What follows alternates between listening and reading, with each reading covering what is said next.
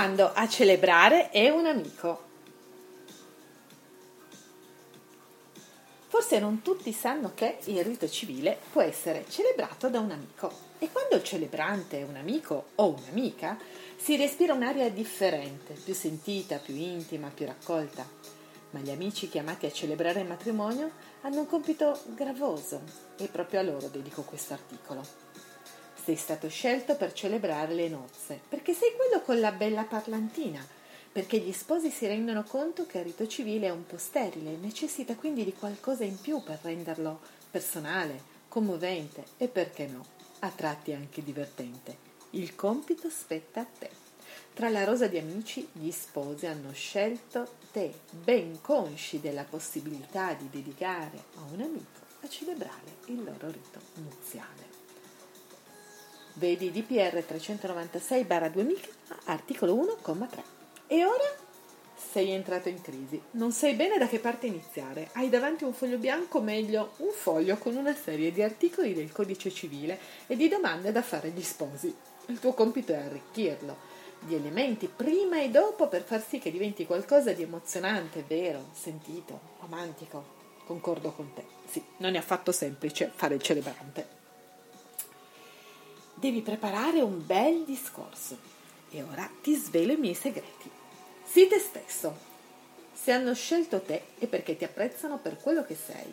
Sei il tipo un po' sopra le righe che ama fare battute? Benissimo, nel tuo discorso le potrai inserire, strappando una sonora risata a tutti e stemperando così la tensione.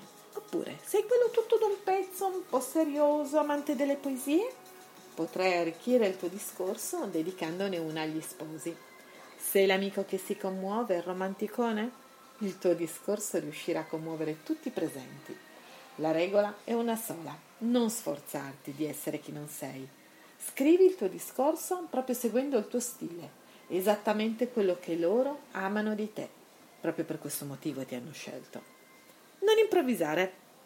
Il matrimonio non è il momento adatto, in special modo non lo è la celebrazione del rito nuziale. Quindi scrivi, scrivi ogni singola parola, scrivi in grande, in modo che tu possa leggere bene il foglio in qualunque condizione, poca luce, distanza, occhi lucidi.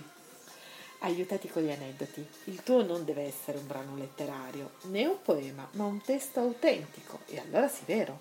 Racconta di quella cosa buffa che hanno fatto insieme, oppure del momento in cui hai capito che erano fatti l'uno per l'altra. O ancora semplicemente la caratteristica che ti piace di più di loro. Sei autentico, sii vero. Utilizzando i ricordi racconterai una storia speciale, quella dei tuoi amici che stai per unire in matrimonio. Nessuna mania di protagonismo, tu sei il celebrante, ma gli interpreti sono gli sposi. Metti sempre loro al centro dell'attenzione. Il discorso sia incentrato sulla coppia, sulle loro caratteristiche e non sul loro rapporto con te. Non troppo corto, ma nemmeno troppo lungo. È vero, il rito civile è molto breve, va arricchito, ma non deve neanche diventare un poema infinito. La noia, si sa, arriva in fretta. Allo stesso tempo non puoi nemmeno ridurti a due parole. Una durata di circa dieci quindici minuti, diviso in due momenti, uno all'inizio più lungo, uno alla fine un po' più corto, è l'ideale per arricchire il rito civile senza diventare prolisso. Gli sposi sono due. Probabilmente sei più amico di uno dei due, quindi ti verrà naturale parlare di più di quello che conosci meglio o da più tempo. Il matrimonio però è di entrambi, quindi devi sforzarti di parlare della coppia, dei loro, dei loro lati positivi, di quelli divertenti, di quelli romantici. Una volta che hai preparato il tuo discorso, fallo leggere a qualcuno di fiducia. Prova a rileggerlo ad alta voce, registrati, ascoltati, trova l'intonazione migliore. Prova e riprova, fino a quando sarai soddisfatta del risultato. Buon lavoro! Noi ci sentiamo sempre qua, sul blog di Come Nei Sogni, w w w punto come nei sogni punto com slash blog. Puoi contattarmi al tre tre nove sei nove tre sette tre quattro otto o scrivere a barbara chiocciola come nei sogni punto com. Ciao!